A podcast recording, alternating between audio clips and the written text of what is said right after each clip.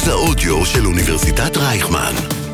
כל האוניברסיטה אודיוורסיטי.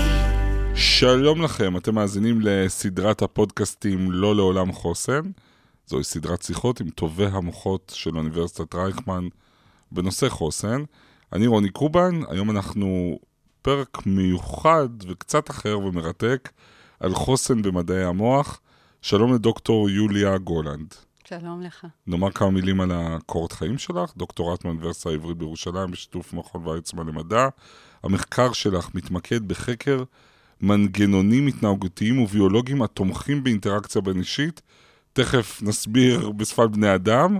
אה, אה, אז בואי באמת, אני חושב שיש בהקשר שלך מילה אחת סופר משמעותית, וזה סינכרון, סינכרוניזציה, סינכרוניזציה בין אנשים. נכון. קחי את זה מפה. יצירתי, פתוח. אה, מה זה סינכרוניזציה? מה, מה הלב הזה של המחקר שלי, כן. שבאמת מלווה אותי הרבה שנים? אז זה התופעה המטורפת הזאת, ואנחנו רואים אותה במעבדה, וזה לא רק אנחנו, זה, בוא נגיד ככה, התחלתי לחקור סינכרון לפני uh, עשור, אפשר להגיד, ואם הייתי חכמה מספיק להשקיע במניה של הסינכרון, אז היום כבר הייתי עשירה. כי זה פשוט התפוצץ, התחום הזה, וזה כמות העבודות שיוצאות על הנושא הזה הולכת ועולה. מתופעה כמעט מיסטית אה, ומוטלת בספק, זה הפך להיות המנגנון הבסיסי והעיקרי וואו. ביותר, שדרכו אנחנו מתקשרים אחד עם השני. שהרעיון הוא בעצם מה? שאנחנו, בני האדם, זה חיה שאנחנו מסתנכרנים זה עם זה, בתוך דינמיקה, סיטואציה אה, משותפת, הת- התגובות... אני אתן לך דוגמה. אני הול- הולך היום עם הבת שלי להופעה של נועה קירל. כן. סביבי יהיו 60-70 אלף איש. כן. ה- ה- העובדה, אני וה-60-70 אלף איש האלה, מתישהו נתחיל להתנהג אותו דבר? סליחה על הפשטנות. כן, ה- לא, זה דוגמה מעולה. אז קודם אוקיי. כל, מי שהולך לסנכרן אתכם, כן. זאת נועה קירל נועה קירל. אוקיי. לכן, למשל, הסינכרונים הקטנים, האהובים שיש לך בינך לבין הבת שלך, לא יהיה כל כך מקום. Mm. יהיה שם סינכרון מאוד המוני, מאוד קבוצתי ומאוד מאוד חזק. כי כשהרבה אנשים נכנסים לרזוננס כזה, זה מייצר המון המון אנרגיה רגשית, בגלל זה אנשים כל כך אוהבים את זה. ואנחנו רואים, הסינכרון הקבוצתי הוא מאוד חזק, הוא באמת מלווה את האנושות, אם אתה תחשוב רגע על שירה בציבור, ריקוד בציבור, צעידה צבאית, הפגנות, אה, לקרוא דברים ביחד, כל, כל דבר שמסנכרן אנשים בקבוצה, הוא מייצר איזושהי אחדות, זה מיד הופך להיות כמו אורגניזם אחד, וזה דרך נורא קלה להפוך להיות אחד. בדיוק על זה רציתי לשאול אותך, כי אנחנו, ב- בין האד- בני אדם אומרים לעצמנו, אבל זה קורה לנו רק כשאנחנו בוחרים בזה. כשאנחנו הולכים להופעה, כשאנחנו הופכים להיות פשיסטים, למשל, כן? אה, אנחנו נהפוך לאורגניזם אחד מבחירה. אנחנו כן. לא נגיד הדבורים, כן? שיש להם תמיד את הקיום הקבוצתי. אבל את במחקר הזה אומרת לא. כן, נכון? שאם אני יושב בבית עם שני אנשים או עם אדם אחד, נכון. י- יתבצע בינינו איזשהו סינכרון, אפילו מבלי, מבלי שאנחנו מרגישים בזה. לגמרי, וזה בדיוק המחקרים שעשינו אותם הכי הרבה במעבדה, זה להביא אנשים, אנשים זרים, שיושבים, הם לא מדברים אחד עם השני, כי רצינו רגע להוציא את הדבר הזה מהמשוואה, ואנחנו רואים פעם אחרי פעם הסתנכרנות של קצבי הלב, הסתנכרנות של נשימה, הסתנכרנות של הבעות הפנים, וזה גם מייצר כל מיני חוויות ביניהם. הם מרגישים ביחד, הם מחבבים אחד את השני. ככל שיש יותר מהדבר הזה, גם יותר קל להם, נעים להם, ויעיל גם להיות אבל ביחד. זה קורה להם, תני דוגמה למחקר, לסיטואציה שבחנתם. Uh, למשל, סיטואציה אחת, שבה אנשים יושבים אחד ליד השני וצופים ביחד בסרטונים.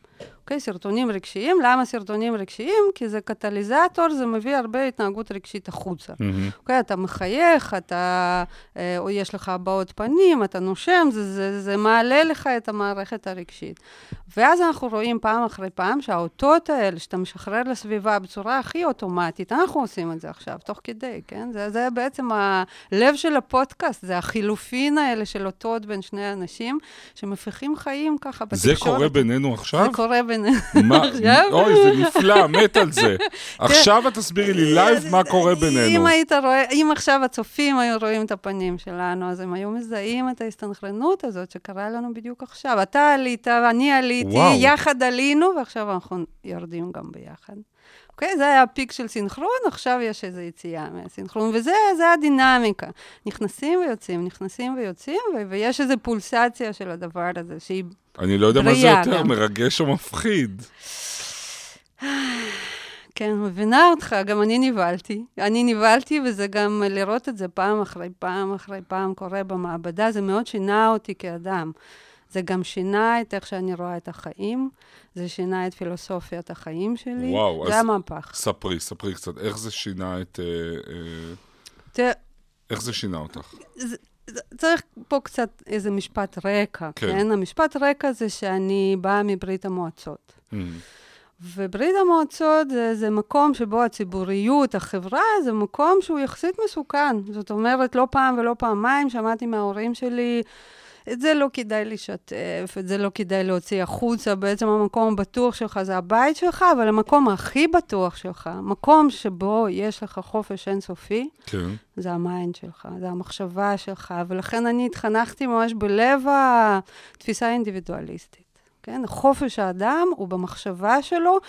מספיק שאני אעצום עיניים ואני אהיה לבדי, חופשייה לגמרי, בלתי ניתנת לשיפוט. ואז התחלתי לחקור. את איך, איך אגב הגעת לחקור את הנושא הזה? ממה התחלת? התחלתי ממשהו אחר לגמרי, אוקיי. okay. שזה גם אה, סיבוב נורא מעניין, איזה מסלולים אנחנו עושים בחיים. בעצם חקרתי רשת גדולה מאוד במוח, שהיא מרתקת, אבל זה נושא לפודקאסט אחר, היא רשת ה, גם הסלף והנרטיב, רשת סופר מעניינת. ו, ופיתחנו כל מיני דרכים לחקור רשתות, ואחת השיטות החישוביות היא לקחת אזורים שונים במוח ולחשב סינכרוניזציה ביניהם בזמן שבן אדם עושה דברים.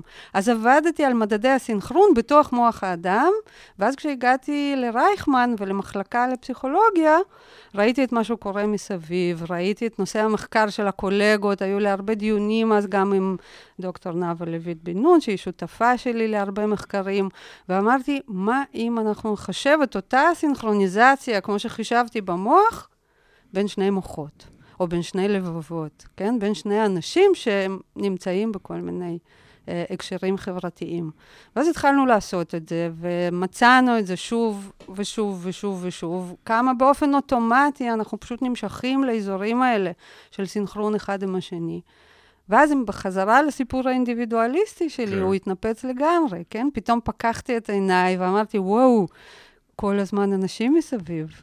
אני בעצם כל הזמן חיה מתוך אינטראקציה עם אדם אחר. אם אתה מנסה לחשוב מה יש בחיים שלך שלא קשור לאנשים אחרים, או שאנשים אחרים לא מעניקים לו את המשמעות, כמעט ואין דברים כאלה. ו- ואז אני בשביל עצמי הפכתי להיות מיני- מאינדיבידואליסטית ליצור ביולוגי שהוא יונק, כן? שהוא חי מתוך חיבור אינסופי ומתמיד עם יצורים אחרים. ו- ו- וחלק מהעניין הוא להבין את החשיבות של הרגעים הקבוצתיים בחיים שלנו. מאוד, קבוצתיים ודיאדים גם, שני אנשים, ובכלל את המשמעות של קשר, ומה התפקיד שלו, ו- ואיך אנחנו עושים את זה, ו- ובעיקר, בעיקר, בעיקר, כמה זה חשוב, וכמה חשוב לתת לזה מקום ל- הראוי לו. כי אנחנו יצורים חברתיים. כי אנחנו יצורים חברתיים. תחשוב רגע, ילד, כן? כשהוא נולד, עובר משהו כמו שלוש שנים לפני שהוא בכלל מוצא את עצמו לבדו, ללא אינטראקציה צמודה עם אדם אחר. שלוש שנים, בשלוש שנים האלה, המוח שלו עובר מהפכה. כל מה שהוא לומד, בוא נגיד ככה, זה ההתחלה של כל מה שהוא יודע על החיים, על העולם, אה, ומה שבעצם מעצב לגמרי איך הוא ימשיך לתפקד בעולם הזה, נרכש מתוך אינטראקציה מתמדת, שנייה אחרי שנייה, עם אדם אחר. אז אנחנו קודם כל מחוברים, ואחר כך אנחנו לומדים עצמאות, וזה, וזה מהפך, יחסית לאיך שהייתי רגילה לחשוב על כן, הדברים. אני חושב גם על זה שילדים אה, אה, בגילאים צעירים לא אוהבים להיות לבד, נכון? גם אף אחד לא נותן להם, כי, ה, כי ה, זה הדחף הביולוגי שלנו, לבלות יחד, כן? אז- אז, אז אנשים שבשעה מאוחר יותר, כ- כבוגרים, הם מאוד אוהבים את הלבד שלהם, מקדשים אותו, נמצאים הרבה לבד. הם נפגעים מזה? אה, כל עוד הם קשובים לצרכים שלהם, כל עוד הלבד הזה הוא באמת לבד של בחירה, ואני אוסיף ואומר שסביר להניח יש שם קשר משמעותי לפחות עם אדם אחר אחד. שוב, זה לא חייב להיות המונים, כן? אתה לא צריך עשר חברים, אבל אתה צריך את החבר האחד הזה. במ- במילים אחרות, מה שאני שואל זה מה נותן לנו הסינכרון הזה? הסינכרון נותן לנו המון, אין סוף, כן? זה לא, לא במילה אחת, אבל הדבר המיידי ביותר שהוא נותן לנו, הוא נותן לנו להבין את האחר. אוקיי? להבין בכל הרמות, כי אתה יודע, אני, אני מסתיימת מתישהו, ואז מתחיל מרחב בינינו, ואז אתה מתחיל, כן?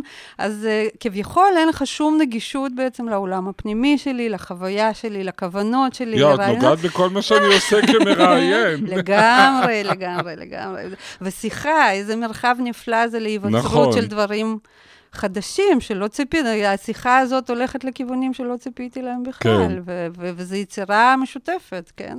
כן. לגמרי. אז הסינכרון זה היכולת האינטואיטיבית שלי, קודם כל, לקלוט את המצב, כן? לקלוט אותך, לקלוט את המצב שלך, לקלוט את הכוונות שלך, לקלוט את היחסים בינינו, לקלוט לאן זה הולך, וגם לעבור איזושהי אדפטציה לזה, אם אני יודעת להתנהל טוב במרחבים הבין-אישיים האלה.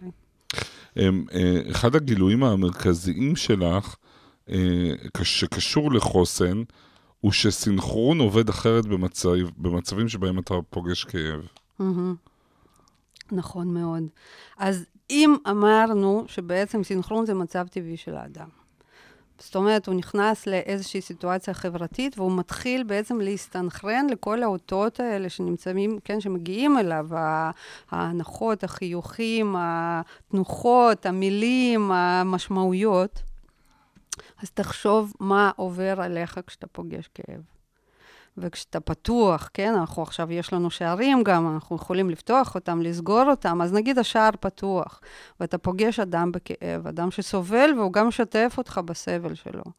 אז לפי התורה הזאת, לפי המודל הזה, בעצם הגוף שלך, המערכת הרגשית שלך, המוח שלך, מתחילים להסתנכרן עם הכאב הזה של אדם אחר, ואתה הופך להיות שותף לסבל. אה, אם אתה הולך עד הסוף עם המצבים האלה, אתה בעצם הופך להיות סובל בעצמך. וואו. ו- ו- כן, ואנחנו מכירים את זה, נכון? כש- כן. כשה- כשהסבל הוא מאוד חזק, ומצד אחד זה מעולה אם אתה מסוגל להכיל את זה, זה יכול מאוד לחזק את האדם האחר. אבל הרבה פעמים במצבים האלה אנחנו גם מגיעים להצפה ו- ולקושי להכיל את זה, כן? ואז פתאום אנחנו יכולים למצוא את עצמנו מתנתקים מהמצב הזה, אבל מתנתקים... רגע לפני הניתוק, כן. אני רוצה לדבר על ה... על ה... ונדבר תכף על הניתוק, מהמם. וגם על האנשים שמגיבים אחרת לכאב, אבל סליחה שאני פתאום חושב על ה- עליי ועל העבודה שלי, ואני כן, רוצה דרכך להבין משהו. כן. תראי, אני חושב שהרגעים המרתקים ביותר בעבודה שלי, וגם שהם הכי אפקטיביים לצופה, הם בדיוק הרגעים האלה. זאת אומרת, כשאני יושב בטלוויזיה, מדבר עם... זה בסדר שאני שואל משהו על עצמי? בטח. אני יושב בטלוויזיה, מדבר עם המרואיין, זו חצי שעה שיחה. תמיד מגיעים בשלב מסוים למשהו כואב. אוקיי, אולי בכוונה, אולי לא בכוונה, עולה איזה פצע מהעבר, יש איזה רגע של וידוי. כן. אני מנסה... ו- ואז הסינכרוניזציה מבחינתי היא בשיאה. מהמם. כי הוא עובר איזה משהו, לפעמים זה לא מילולי, ואגב, זה תמיד הרבה יותר מעניין, מהמם. ואני מרגיש אותו, כן, זה צף בתוכי, כן, ואז אני מתרגש מאוד. כן. כן? ואז יש איזו תחושה שאין מצלמות, וזה משהו שקורה בינינו עכשיו והוא חד פעמי, מהמם, וזה תמיד הרגעים שהצופה על הספה בבית מהמם. מרגיש גם. ירגיש גם. מהמם. הוא גם יהיה הכי מחובר, כן, וגם, וגם יזכור, כן. ואני אפילו מעז להגיד שבמקרים מסוימים אלה, אלה הרגעים שבאמת נדירים, שבהם הקיר הרביעי של הטלוויזיה כמעט ונשבר, כן? פתאום האנרגיה הזאת ש, מהמם. ש, שנמצאת בתוך הקופסה הזאת, כן, ממש פורצת החוצה. וואו. למה אלה הרגעים המשמעותיים ביותר? שאלה נהדרת. אני חושבת שזה בדיוק בגלל שהרגעים האלה מבטלים את הנפרדות שלנו, ומזכירים לנו וגם לאנשים הרבים בבית שאנחנו מחוברים. יואו, ו- איזה תשובה.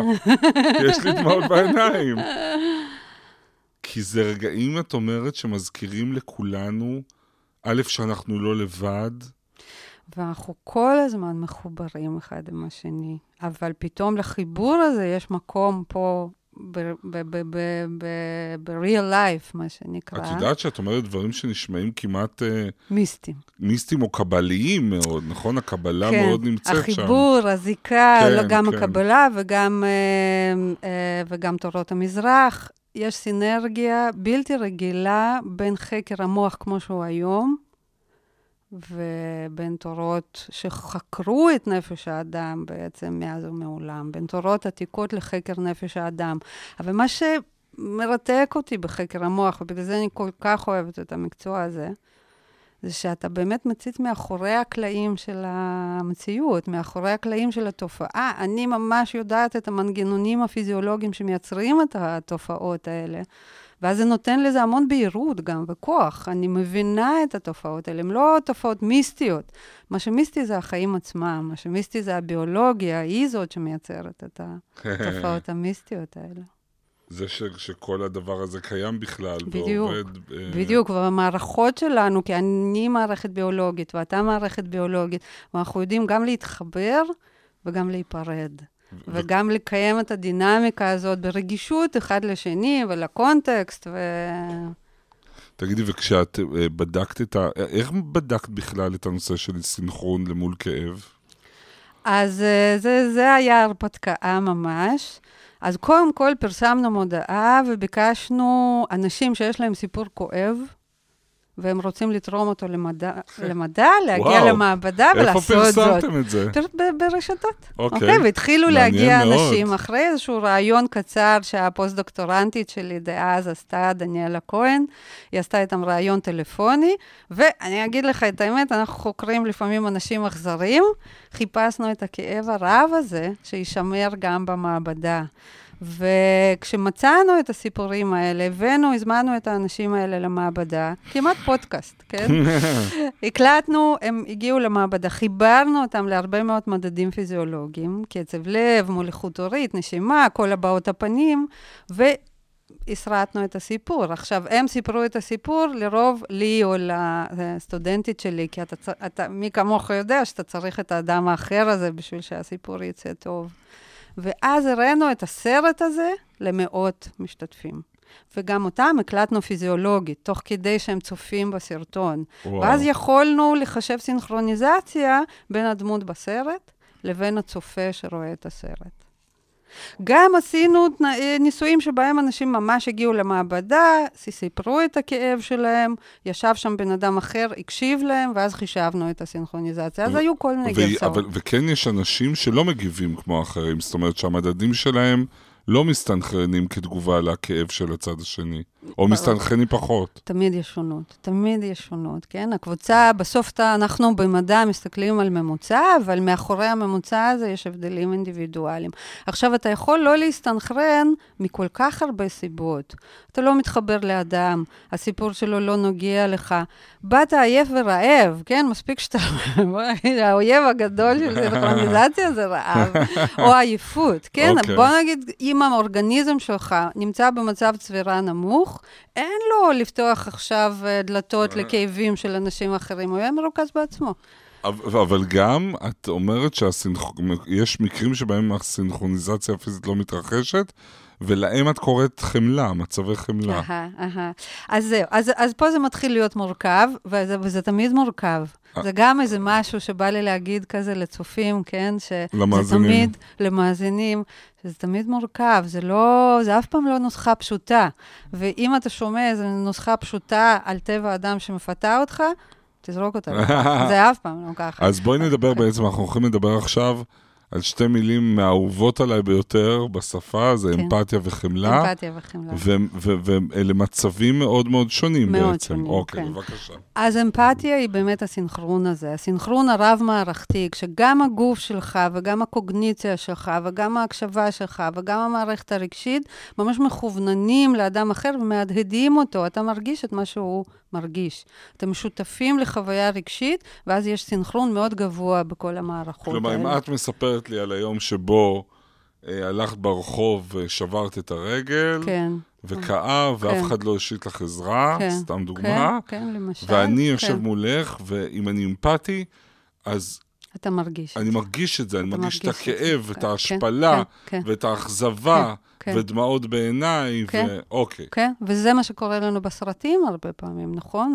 אנחנו- מגיבים את כל התגובה הגופנית המפוארת הזאת, והגוף פה משחק תפקיד סופר משמעותי. וזה עוזר לנו לזהות מיד את הרגשות ולהגיב בהתאם, זה, זה מאוד שימושי, המערכת הזאת. וחמלה היא משהו אחר מאוד. אוקיי. ובשביל להסביר איך זה משהו אחר, אני אביא לך דוגמה נורא פשוטה. בשבילי הייתה ממש ממחישה באותם ימים שבהם עוד עסקתי בלפענח מה זה המילה המפוצצת, כן? חמלה. מהמם. עכשיו, מאחורי המילה הזאת עומדים מנגנונים ביולוגיים שהיום כבר מוגדרים היטב. אבל הייתה תקופת ערפל שבהם התבלבל, עוד הלכנו והתבלבלנו, ואז מקרה אחד מאוד המחיש לי מהי חמלה. אז יש לי בן סוער, מקסים, אקטיבי, פעלתן, שכשהוא היה קטן יותר, כל הזמן הזיק לעצמו, ובוא נגיד שהייתי צריכה להתגייס, ל- להציל אותו לא מעט פעמים. ובאותה תקרית, הוא פשוט סגר את דלת המכונית על האצבעות שלו. אוי ואבוי, זה אמפתיה עכשיו, מה שקרה אוקיי. לך, אגב, כן. עכשיו, מה קרה לי באותם הרגעים שבהם הוא צורח מכאב, והאצבעות שלו אדומות כל כך וזה? לא כאב לי, לרגע. לא כאב לי, לא הזדהיתי עם הכאב שלו, לא הרגשתי את הכאב שלו, אמרתי לו, מתוק, חמוד, בוא נחפש מים, בוא נשים מים, זה תכף יעבור, זה ממש קצר, זה חזק, אבל תכף זה... אוקיי? הייתי כל כך כולי במוד אחר, הייתי במוד של לווסת אותו, והייתי כולי בחוויה כזאת של קשר ואכפתיות, מאוד רציתי להיטיב עמו, שיהיה לו טוב יותר, אבל לא כאבתי את כאבו. כי, זה, כי, כי לא היה בכלל מקום לזה, כן? הייתי צריכה מגויסת למשהו אחר. זה שורשים של חמלה. אז כשאתה, יש לך תגובת חמלה לכאב של אדם אחר, אתה מרגיש את החיבור ביניכם, אתה מרגיש שאכפת לך, שאתה רוצה לעזור לו, אבל אתה לא כואב את כאבו. ומדברים על אמפתיה וחמלה, מתי נכון בעינייך להפעיל כל אחת מהן? אז אני חושבת שאנחנו גם בספונטניות מאוד יודעים איך לעשות את זה, כן? לא, לא צריך פה להתערב יותר מדי בתגובה הטבעית של האדם. אבל אם אתה, מרג... אם אתה נמצא במקום שהוא רווי כאב, בטח מאנשים שקרובים אליך, כן? הם אה, טובים בלהציף אותנו, ואתה מרגיש שזה לא לטובת ה... מי שכואב לו, ההזדהות הזאת שלך, אם אתה עושה סוויץ', ממש סוויץ', לכוונות של איך לעזור לו, איך לנחם אותו, זה יעזור לך מאוד לצאת מהתגובה האמפתית ולעבור לתגובת החמלה. בעצם התשומת, ה mindset שלנו, הקשב שלנו, הם מאוד מאוד טובים בלווסת את התגובות האלה. אני חושב רגע על, על תינוק שמרגיש מצוקה, נגיד משהו מפריע לו בבטן, מגיעה אימא, כשהוא שומע את הקול שלה ומריח את הריח שלה, כן. זה כבר סינכרון? קודם כל, כל ההליכה הזאת למערכת התינוקית היא נורא נורא חשובה, היא באמת מזכירה לנו עד כמה אנחנו אה, מחוברים אחד עם השני, עד כמה אנחנו לומדים את העולם כי מתוך זה חיבור. ייצור לנו איזושהי הבניה לכל בדיוק. מיני תגובות אה, דואליות או. חברתיות? תראה, זה ממש צעדים ראשונים של למידת העולם. מה תינוק חווה? הוא חווה שרע לו, כן? הוא חווה מצוקה, הוא חווה יציאה מאיזון. ואז מה הוא שומע? הוא שומע את הקול של אימא שלו, את הצעדים שלה מתקרבים. ואז מה קורה? ואז היא מרגיעה אותו, היא מווסתת אותו. אז קול של אימא הופך להיות ניבוי לזה שתכף יסתדר ויהיה בסדר, כן? הקשרים הדיאדיים האלה, הסיבה והתוצאה שאנחנו לומדים בתור תינוקות, זה התשתית של משהו, של איך שאנחנו מכירים את העולם. ו... ואם יש לנו חלילה ילד שגדל לא טוב, אין לו אימא, או אימא בדיכאון אחרי לידה, או לא מקבל ב- ב- ב- ב- בתקופת חייו הראשונה את, את כל התגובות כן, החברתיות כן. הטובות, החיוביות, המכילות האלה. אז הלמידה שלו גם תהיה למידה אחרת של העולם, וה, והציפייה שלו לדברים טובים, למשאבים, לוויסות מאדם אחר, תהיה ציפייה אחרת, נמוכה יותר, ו... ובעצם תחושת האיום שלו והחוסר ביטחון הבסיסי, כן? כי, כי מה זה הקשר הראשוני הזה? זה ביטחון. כן? אם יש מילה אחת שהיא מרכזית לקשרים, היא ביטחון. אז אם הוא חווה ו- ולומד את האותות האלה של ביטחון אה, מעט יחסית בזמן שהוא תינוק, גם תחושת האיום שלו והאי-ביטחון במהלך חייו תהיה גבוהה יותר. אה, ששוב, חשוב לזכור שיש בינינו שונות אדירה, וכל המשפטים הכוללניים האלה הם נכונים כן. לקבוצה. כן, אנחנו חוקרים מדענים, אנחנו עוסקים בקבוצות ובממוצעים של קבוצות. זה לא אומר כלום על אינדיבידואל אחד ספציפי. אוקיי, אז בואי נחבר את כל מה שדיברנו עכשיו לחוסן. Mm-hmm. שתי שאלות, איך הסנכרון עצמו כן. תורם לחוסן, ואיך המודעות למצבים שדיברנו עליהם, אמפתיה וחמלה, משרתת Mm-hmm. את, את, את בניית החוסן שלנו. כן. אז אולי אני אפילו, אתה יודע מה, אני אקח את שתי השאלות האלה ואני אחבר אפילו אותן. אוקיי. אה, כי מה שיש לי להגיד על חוסן, זה לאו דווקא על המנגנונים הספציפיים או הידע הספציפי שדיברנו עליו כאן, שהוא בהחלט מעניין ומאוד ברור איך אפשר להשתמש בו ואיך הוא יכול להיות יישומי. אבל מה שיש לי להגיד על חוסן זה, זה ידע, בכלל, שבידע זה כוח. אה, ואני מאוד מאמינה בזה, ואני חושבת שככל שהאדם מבין את עצמו ומכיר את עצמו יותר טוב, כך יהיה לו חוסן רב יותר. אני יודע שאת מוצאת, ידע מבחינתך זה גם פודקאסטים. פודקאסטים לגמרי, אני כמו מאוהבת. הפודקאסט ב- הזה. תקשיב, מאז עולם הפודקאסטים, באמת הנסיעות שלי הפכו להיות משהו אחר לגמרי, מקום מרתק שלי עם עצמי ועם כל ה... אוקיי, אבל מה עושה לנו הידע הזה? במה הוא עוזר לבנות החוסן? אז קודם כל, אתה רואה את עצמך לא כאדם עם גורל, עם אימא, עם היסטוריה, כל הסיפור הפסיכולוגי הזה, כן? אני מערכת ביולוגית מורכבת שמנווטת את המציאות הזאת, ואני רואה אתגרים וסכנות, ואני קודם כל באה מתוך מקום מאוד עמוק של כבוד למערכת הזאת, כן? ואני מתפעלת ממנה רגע אחרי רגע מהחיים שלי. וכשיש לי את הידע להבין איך בדיוק היא עובדת, כי אתה יודע, המערכת עובדת מתחת לפני השטח. זהו, ואנחנו לא ערים לזה. אבל כשאת, כשאת ערה לזה, כשאני ערה לזה, כש- אני רואה הרבה, הרבה יותר. אבל זה לא הורס משהו מהקסם כשככה להפך. מרימים לך מסך? להפך, את לא כל... פתאום מרגישה שהבן אדם הוא רק נוירונים ואלקטרונים? אבל אי אפשר, לה, לה, מה שאני מרגישה, כן. כן. זה אני הרבה יותר מרגישה את החוויה הביולוגית הזאת, כן? ושיהיו כאלה שיקראו לזה אולי חיבור לגוף, או מודעות עצמית, אבל החוויית העצמי שלי וחוויית האחר וחוויית העולם, היא באמת, הידע מעשיר אותה מאוד מאוד מאוד. ומאפשר לי לזיהוי זיהוי נכון, ואז ויסות יותר נכון, ואז ארגז כלים של איך לעבוד עם התגובות האלה, ובאמת, אבל זה כן דורש תרגול יומיומי, אה, אבל זה, זה מוסיף המון טוב, לחיים. תרגול יוממי של מה? של אה, תרגול יומיומי של לחיות כאדם מתוך מודעות שהוא באמת מערכת ביולוגית שמנווטת את המציאות. אה, את יכולה לתת דוגמה לנושא הזה של קשב לגוף? כמה הוא. משמעותי, מה הוא בוודאי. נותן למשל, לך? קיבלתי פתאום טלפון מהמערכת שאני צריכה לפנות כזה וכזה תאריך בלוח שנה שלי, כי יש פודקאסט עם רוני, וזה נורא חשוב. ו... ועכשיו, אתה יודע, מניפה של תגובות. מצד אחד התלהבתי מאוד והתרגשתי, כן? אז כן, היה לי מין כן כזה והסכמה, ומאוד הרגשתי את ההתלהבות הזאת. מצד שני, עוד משהו לעשות אליו, ועוד משהו שיכול גם ללכת לא כמו שאתה מצפה, ועוד משהו מלחיץ, ועוד קצת לחץ, ועוד סטרס, ועוד עומס, וכל דבר שמוסיף לנו לעומס זה דבר שלילי. ואז יכולתי להרגיש גם את זה עולה בתוכי, ואז יש איזו משוואה מורכבת כזאת של ה... דברים שמרומם, שמרימים אותנו ודברים שמדכאים אותנו, ואני עדה לכל החגיגה הזאת ולכל התזמורת הזאת, וכשאני אדע על התזמורת הזאת, יש לי גם הרבה יותר חופש בחירה.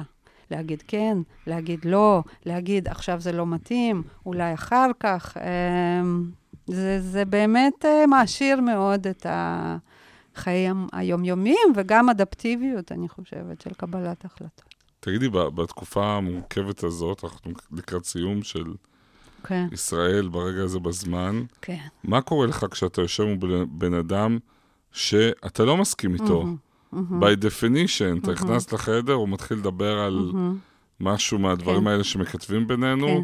ואתה מבין שאתם ממש לא מאותו מחנה, יש ביניכם חילוקי דעות, דעות אידיאולוגיים. אז אני רוצה לשאול שתי שאלות. א', אם זה פוגע בסינכרון, ומה קורה, ומה זה עושה לחמלה? קודם כל, זה יכול לחסל את הסינכרון, ממש. וואו. כן. זאת אומרת, אם אתה מזהה שהבן אדם בא מתפיסת עולם שונה לחלוטין משלך, אז בעצם מיד מופעלים המנגנונים הכי חזקים במוח ובגוף, שזה משלנו, לא משלנו. כן? קבוצת פנים, קבוצת חוץ. ואין מנגנונים, מנ- שהוא יותר, מ- אין מנגנון שהוא יותר מיידי ויותר חזק בנו מהמנגנון הזה. ואז- אנחנו מוח מחלק, אוקיי? ואז- אנחנו מוח גזעני, אם אתה רוצה. כי, כי זה לא, ה, ה, הלב שלי, הגוף שלי, המוח שלי לא פתוח לרווחה לכל אחד, רק לחברי הלהקה שלי. אז אם יש זיהוי שהבן אדם הוא לא חבר להקה שלי, אני חושבת שתהיה סגירה מיידית, תוקפנות והגנה מאוד חזקה על תפיסת העולם שלי, כן? אה, שהיא מייצגת אותי. זה מצד אחד, זו התגובה האוטומטית. מצד שני, כמו שסינכרון עצמו, הוא, יש בו אפילו קטע מיסטי, כמו שאתה אמרת, כן? כן. שוואו, אני יכול באמת להיות בחיבור עמוק פיזיולוגי עם אדם אחר. גם כאן יש דלת כניסה פוטנציאלית לקטע שהוא מיסטי למדי בעיניי, כן? ב- בנפש האדם. וזה, וזה נקרא נקודת פרספקטיבה. היום אופנתי להגיד, אתה מדבר מפוזיציה. עכשיו זה מצחיק, כי אנחנו תמיד מדברים מפוזיציה, כי אנחנו רואים את העולם מפוזיציה. כי עכשיו אני רואה אותך מנקודת מבט מסוימת, ונקודת מבט זה משהו שתמיד יהיה לי, לא משנה כמה אני אתאמן, ואני אתנקה, ואני אעשה מדיטציה, או לא יודעת מה, זה תמיד יהיה מנקודת מבט מסוימת. ככה בנויה התודעה שלנו, כן? הכל מנקודת מבט. וכשאתה פוגש מישהו שהוא נקודת המבט שלו, היא שונה לחלוטין משלך, יש לך הזדמנות לתרגל, לנסות, להבין נקודת מבט שהיא רדיקלית שונה מנקודת המבט שלך. עכשיו, ברגע שזה יצליח, ואתה תצליח להכניס את נקודת המבט השונה הזאת לתוך ה mind שלך, ברור שהוא יתרחב מאוד, כן? התוצאה המיידית של זה זה התרחבות אדירה של ה mental space שלך, של המרחב המנטלי שלך. עכשיו, זה לא תמיד מצליח, כן? זה בטח לא מצליח אם אתה באוטומט, כי האוטומט אומר להתגונן, ולגונן גם, אה, ולתקוף הרבה פעמים. אבל אם אתה שנייה לוקח את זה כהזדמנות להתאמן על אה, לקחת פרספקטיבה שהיא מאוד שונה משלך, אתה עשוי להרוויח מזה מאוד. וואו. אז תני לי אה, אה, לסיום דוגמה אה, כ- כמישהי שצפתה בהמון המון רגעים וסוגים של סינכרון, שאמרת לעצמך, וואו, אני עכשיו רואה את המכונה הזאת שנקראת בן אדם, את הנפש האנושית בשיא. שאמרת לעצמך, זה כמעט פיוטי, זה מה שקורה לי פה מול העיניים. כן. פיוטי, יפה. אז אתה יודע, אין לי דוגמה ספציפית ככה עסיסית להביא לך, אוקיי. כן? אה, שהתרגשת. אבל התרגשתי. אני מתרגשת מאוד בשנתיים האחרונות, כי בשנתיים האחרונות, אחרי שנים שחקרנו כאב, עברנו לחקור משהו הרבה יותר נחמד, הרבה יותר חיובי, מהגוון האחר ומאוד שונה של האינטראקציה, וזו אינטראקציה שהיא משחקית, playful interaction, משהו שהוא נורא ספונטני ולא ניתן לניבוי. אה, משהו, אינטראקציה שבה בן אדם עוזב את הסכמות ועוזב את הרגיל, ומתחיל לשחק עם אדם אחר, ופתאום מוצא את עצמו במרחבים כאלה של, שהוא, שהוא לא מכיר את עצמו, כן? ו- ו- וממש מתחילה להיות יצירה משותפת. ובאינטראקציות האלה, עכשיו, מה שמיוחד מאוד, ב... ואז אנחנו חוקרים את ההשפעה של הדבר הנפלא הזה, שהוא בפני עצמו דבר נפלא, על מערכת קוגניטיבית ועל יכולות הקשב שלנו ועל היכולת העמידה שלנו בתנאי אי-ודאות, כל מיני דברים מרתקים שכאלה. והדבר המיוחד במחקר הזה, שהוא נעשה גם על צעירים כאן ברייכמן, אבל הוא נעשה גם על אוכלוסייה מבוגרת מאוד. במעוני יום ובבתי אבות, אה, אנשים בני 75 פלוס, בני 80, 85, שנכנסים לאינטראקציה משחקית. וכשאני רואה הקלטות של האנשים האלה בתוך האינטראקציות האלה, אני בוכה. אני, אני, אני, אני אגיד לך את האמת, אני בוכה, כי משהו שם נפתח, כי משהו שם נסדק, ופתאום לזר... מתחילים לזרום שוב החיים האלה, כן? והניצוץ הזה, שאצל אנשים מבוגרים מאוד, הרבה פעמים פחות רואים אותו, בטח באינטראקציה עם בן אדם זר. אה, אז פתאום לראות אותם יוצרים וצוחקים ומאלתרים, ולשמוע את התבונה שלהם גם, אה, זה מרגש מאוד. אומרת, האנושיות שלנו אין לה תוקף, היא, היא חסרת גיל בעצם. היא חסרת גיל, והיא הכי מתעוררת מתוך מגע עם אדם אחר שהוא אוהב, מחובר, מכבד. טוב, מה, מה, מה נאמר אחרי זה, חוץ משנלך הביתה לחבק את אה, אהובינו? לתוך הפקקים. איך מסתנכרנים בפקקים אם אתה לבד באוטו? מסתנכרנים בייאוש. כן, עם המי שבאוטו השני. אה, וואו, זה היה ממש מרתק, אה, דוקטור יוליה גולנד. תודה לך, זה היה מעולה לדבר כן, איתך. היה ממש, אה, שמעי, זה- בחיים לא חשבתי שאנחנו גם יודעים לעשות גם את זה. למרות שאתה עושה את זה אה, כן, כן, כן. לפרנסתך, אפשר להגיד. נכון, אבל אף פעם באמת לא, לא, לא חשבתי על, ה, על הרעיון הזה של עד כמה אני והצד השני מסתנכרנים. כן, טוב, תודה רבה לך. תודה לך. ממש תודה.